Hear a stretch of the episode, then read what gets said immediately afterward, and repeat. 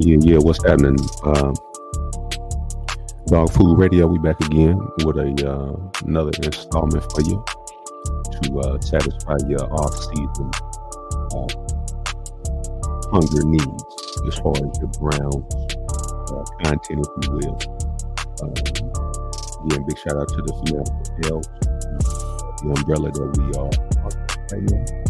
We appreciate them for bringing us on and all of that. And if I keep looking around, you have to forgive me because I'm still new, trying to figure out how, how to work some of my tools here. So trying to take my background music down. Um, so yeah, man, um, we're gonna get right into it on today's um, installment, and we're gonna talk about running backs. And the title of this one is called uh, "You Need Backs in This League."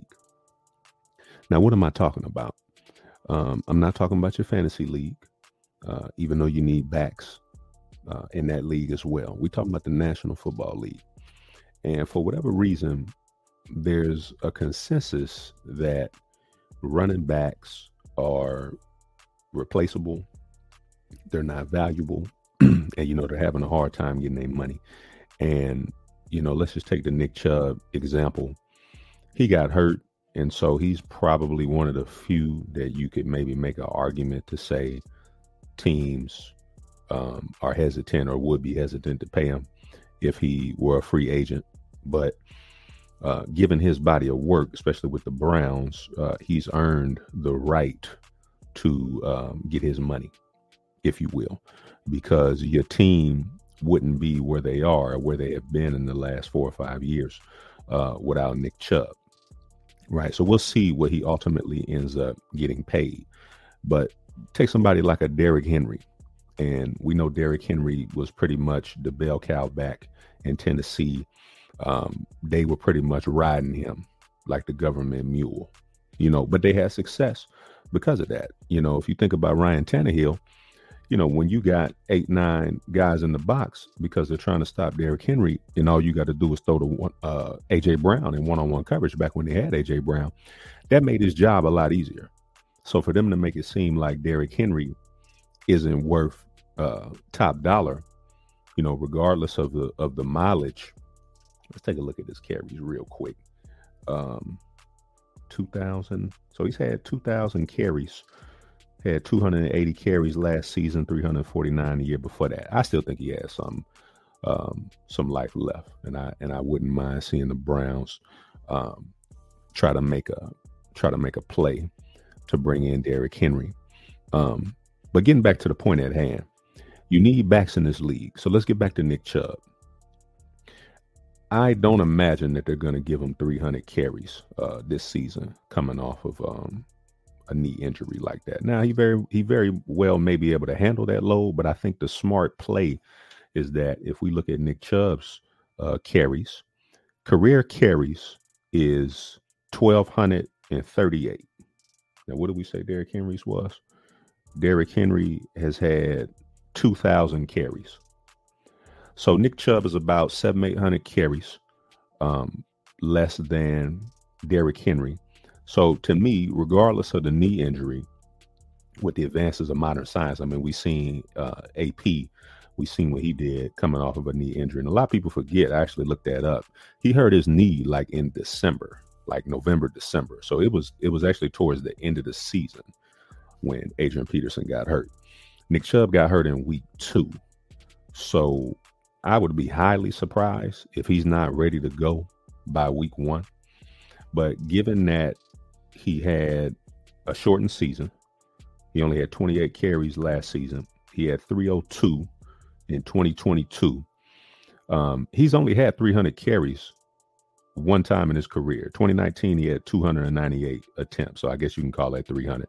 But for the most part, he's probably averaged about 230. It looks like 230 to 240, somewhere in that range. So, you know, I think if all, everything goes well with the surgery, Nick Chubb will be back to 100%.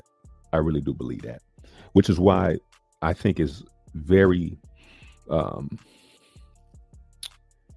um, short-sighted for the league to take this stance, and it seems like every team is taking this stance that your that your running backs aren't aren't valuable. And if we talk about the Cleveland Browns and we think about where they are as a team, again, you went and broke the bank for a quarterback. So we're, we're going to say that you got that position filled. Um, Amari Cooper is your is your number one. He's been producing, so you, are solid right there. Njoku emerged, so you're solid at the tight end. Um, we know the offensive line has been very consistent. So for the most part, save some tweaks, you're good there. If you lost Nick Chubb or a running back of that caliber, um, this offense is not gonna look the same. We we we all I think everybody knows that.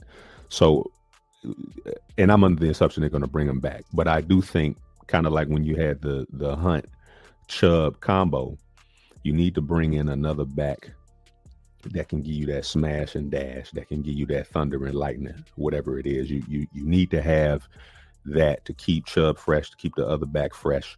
And we kind of saw it um, in the Super Bowl this particular season, the importance of a running back. And then not only that, knowing when to use your running back. San Francisco probably lost a Super Bowl because they didn't ride their best player in Christian McCaffrey which is pretty ridiculous to me. Really, if we take it back to 2012 when they played the Ravens in the Super Bowl, from what I remember, Frank Gore got you all the way down to the five yard line. And for whatever reason, they wanted to throw three or four fade routes with Kaepernick at the quarterback. And I believe that most of those went to Michael Crabtree, even though Moss was on the field as well. He was an older Moss. But if you're going to throw fade routes to somebody, you throw those to Moss. And Frank Gore was on the team. I don't believe he got one carry within the red zone, if I remember correctly. Let's think about the Seattle Seahawks. They lost the Super Bowl. That's pretty much the consensus. They lost the Super Bowl in 2014 because they didn't hand the ball off to their back. Now, some people I've seen where they try to defend that play call where Lynch was a certain percentage within five yards. So the play call was the right play call. Let me tell you something. If you go to YouTube and you type in do your job documentary, that's going to tell you why that was the wrong play call. Because New England had been preparing for that play, the pick play. That's why I got jumped. That's why I got picked off. And I think the whole Seattle defense, their stance is if you hand it to Marshawn three times and he don't get in, we can live with that but you tried to get cute and you cost your team a championship and they haven't even been close since. So we've seen a couple of examples on the biggest stage where teams, for whatever reason, do not want to hand the ball off to quality running backs. Frank Gore is going to be a Hall of Famer. I don't understand why he didn't get a crack at that. Marshawn Lynch, I don't know if he's going to the Hall of Fame but he's definitely borderline if he's not. He should have got the opportunity to run that ball into the end zone at least one more time. Right? Uh, Christian McCaffrey, I think he only got 18 carries, something like that in the Super Bowl, 59 yards, something like that. The, the exact stats es- escape me. But if you look up what the Chiefs ran for, Patrick Mahomes ran, ran for about 40 or 50 yards. That was probably the difference in the game. So I know that's not the running back, that's the running quarterback element. But this game is a simple game. And the pass game is the equivalent of the three point game in the NBA. At some point, you got to be able to run the football, right? So everybody's talking about that the Browns need to go and get um, another number one or number two receiver to pair alongside Amari Cooper. And I don't disagree with that logic. However, I do believe that you shouldn't do that and ignore the running back position or think that you can use some stopgap options to fill that role. Think Jerome Ford did a good job in backup duty right when when Chubb went down and having to step into a, a starting uh, role. But there was a ceiling there, and I think if you can upgrade that particular ceiling, obviously Nick Chubb is going to be your one, but if you can right behind him upgrade the ceiling that Jerome Ford gives you, I think that's going to pay more dividends um, in the long term than a wide receiver is going to, especially when you get into December football, January football, and ultimately February football. A lot of people have been floating the name uh, Tee Higgins out.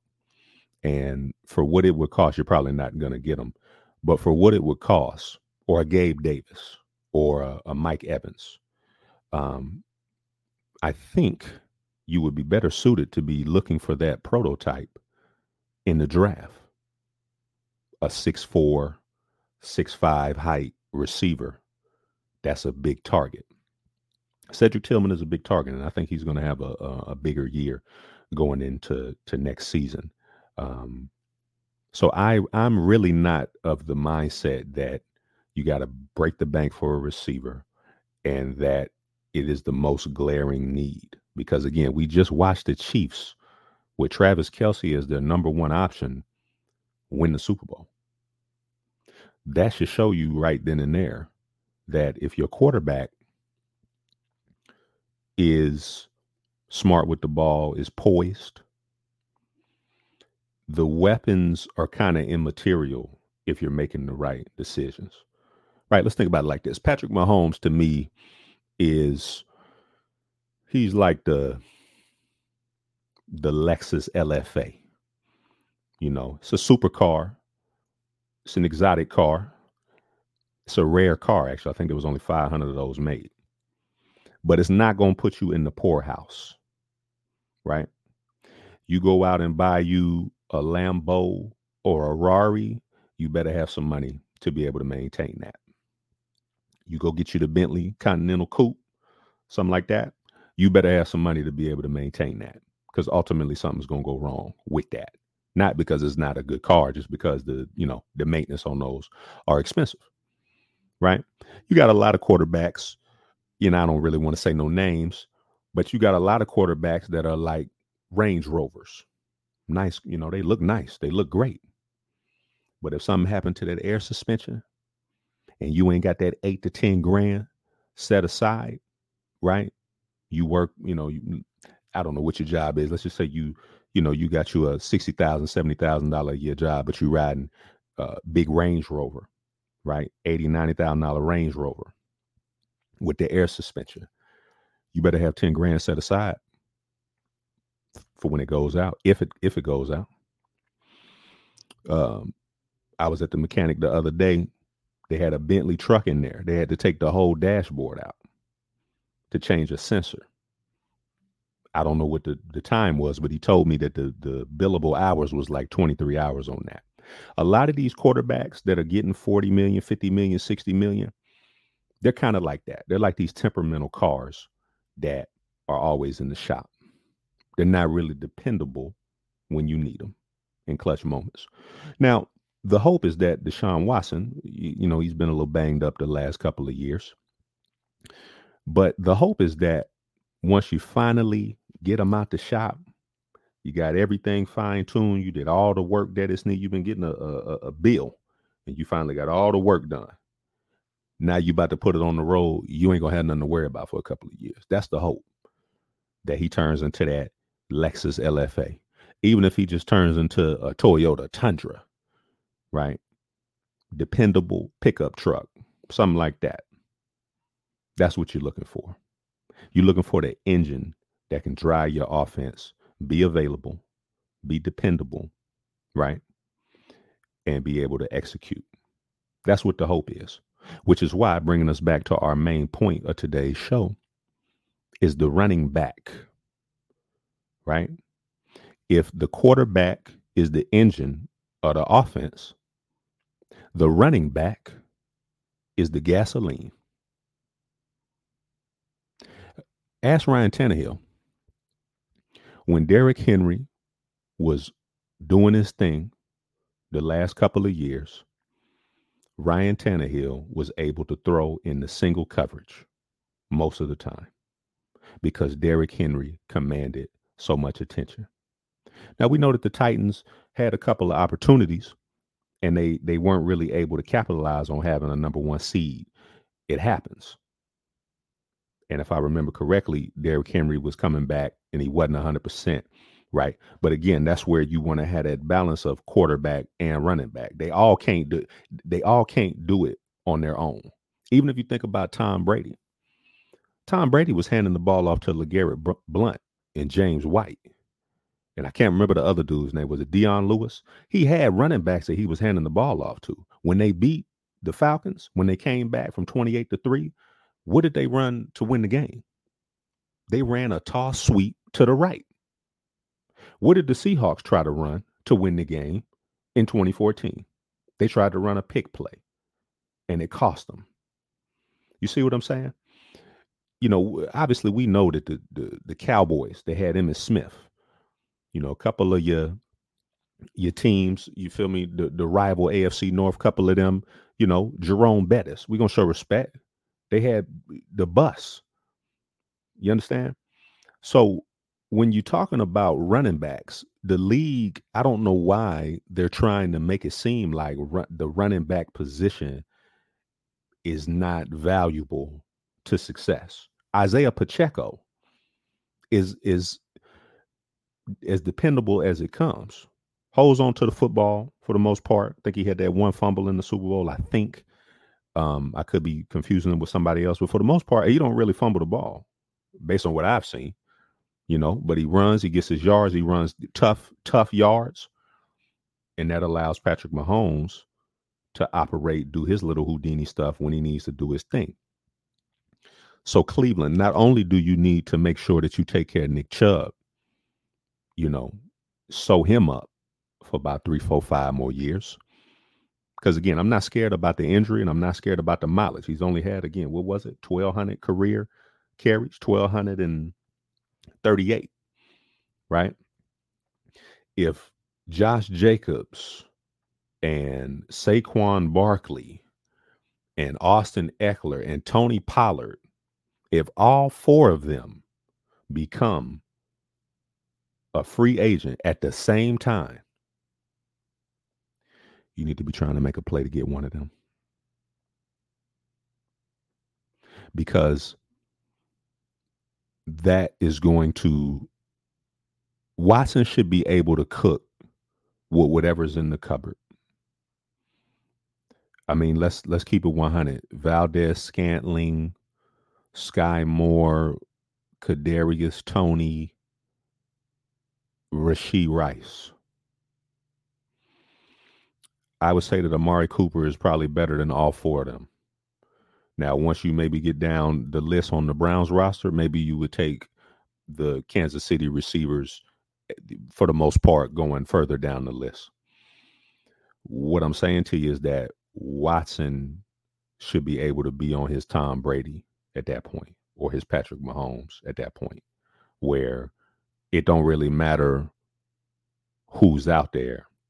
He makes the right reads and the ball goes to the right person. Because in the last 20 years, that's what I've seen. That's the difference in um, the elite quarterbacks, the quarterbacks that actually win games, and you know, just the hype quarterbacks. So we said Pat Mahomes. Pat Mahomes has a solid running back. We mentioned Tom Brady. Tom Brady has always had running backs that have been productive. Uh, Corey Dillon's probably the best one he's ever had, but for the most part, he, he had good, productive running backs. The Seahawks had Marshawn Lynch putting in work. So this notion that the running back position is expendable, the Browns have a unique opportunity here to make to say, you know what? If y'all don't want to pay them, especially in the in, in the AFC North, let's not forget that. Toughest division in football. Nobody plays in a dome as of now. Pittsburgh's outside, Cincinnati's outside, Baltimore's outside, and you don't know when and what part of the year you're going to play them. So if it's snow, if it's rain, right? If it's cold, if it's windy, you need to always be able to fall back on your running game. There's no ifs, ands, or buts about that. So, what I would like to see and I don't know that they necessarily have to address a running back in the draft. Again, I, I think with those four names that I mentioned, um, and there's probably some others that'll be coming along, you have enough opportunities to bring back Chubb. Obviously, that should be priority number one, in my opinion, and put a number two with him where you can split them 150 carries a piece, or maybe Chubb gets 200 and the other back gets 100, something like that. A passing, you know, a running back that can can can do work out in in the in the passing game. But you need backs in this league, and there's going to be a lot of teams that are going to find out the hard way that if you let good backs walk out the door,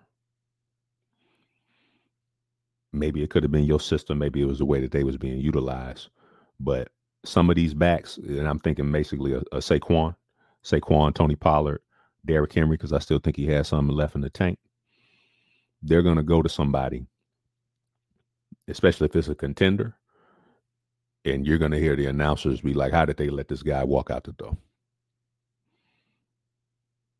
You need backs in this league, and we and we've kind of touched on it the most glaring example. Go back and watch the 14 Super Bowl. Go watch Do Your Job documentary. Go watch that.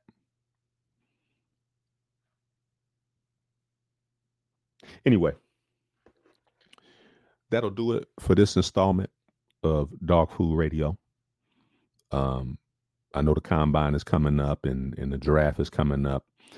I'm I'm probably not going to do as much of a deep dive analysis on the draft and the combine that you'll that you'll probably get from a lot of the other channels, a lot of the other um, um, outlets that's available. Um, I'm going to stay away from that because number one, it's all speculative, right? If everybody knew who was that guy, they would be working for an NFL team, and the guys that work for NFL teams actually would have some sort of track record. Because Pat Mahomes would have went first. Um, you know, we can go down the list. Uh, Cooper Kupp would have went in the first round. Puka Nacua would have went in the first round. Amon-Ra St. Brown. They they all would have went in the first round. Nobody really knows. So, you know, for me, I'll probably look at things like height, you know, speed, especially just when it comes to wide receiver. Maybe that's the only thing I'll focus on is is maybe wide receiver in the draft. But um, you know, to me, it's just so speculative. This is like the worst part of football, just because you you have to wait so long to see the moves, the free agent moves. Is it going to pan out? Is that person going to work? Is it going to stay healthy? You know, this is this is um, if you're like me, this is this is a rough period of uh you know, being a fan of uh, of football. But um, still gonna hit you with some, you know, some some some content. You know, maybe some outside the box uh, type of content. You know, but um, I'll end on this. I do think that the Browns are a contender. I don't think that they need to make that many changes.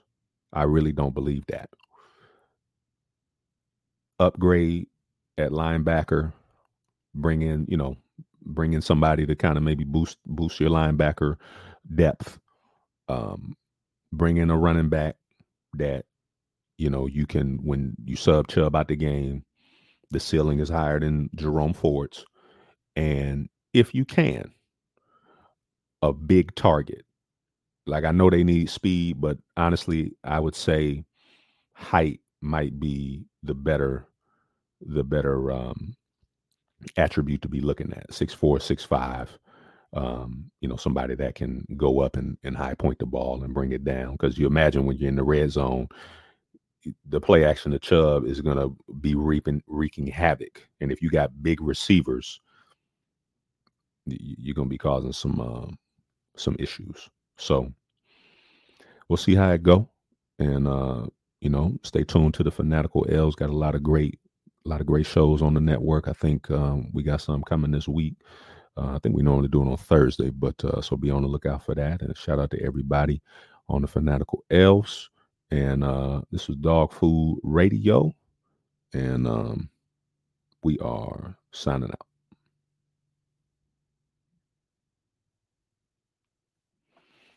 I forgot to pause for a break.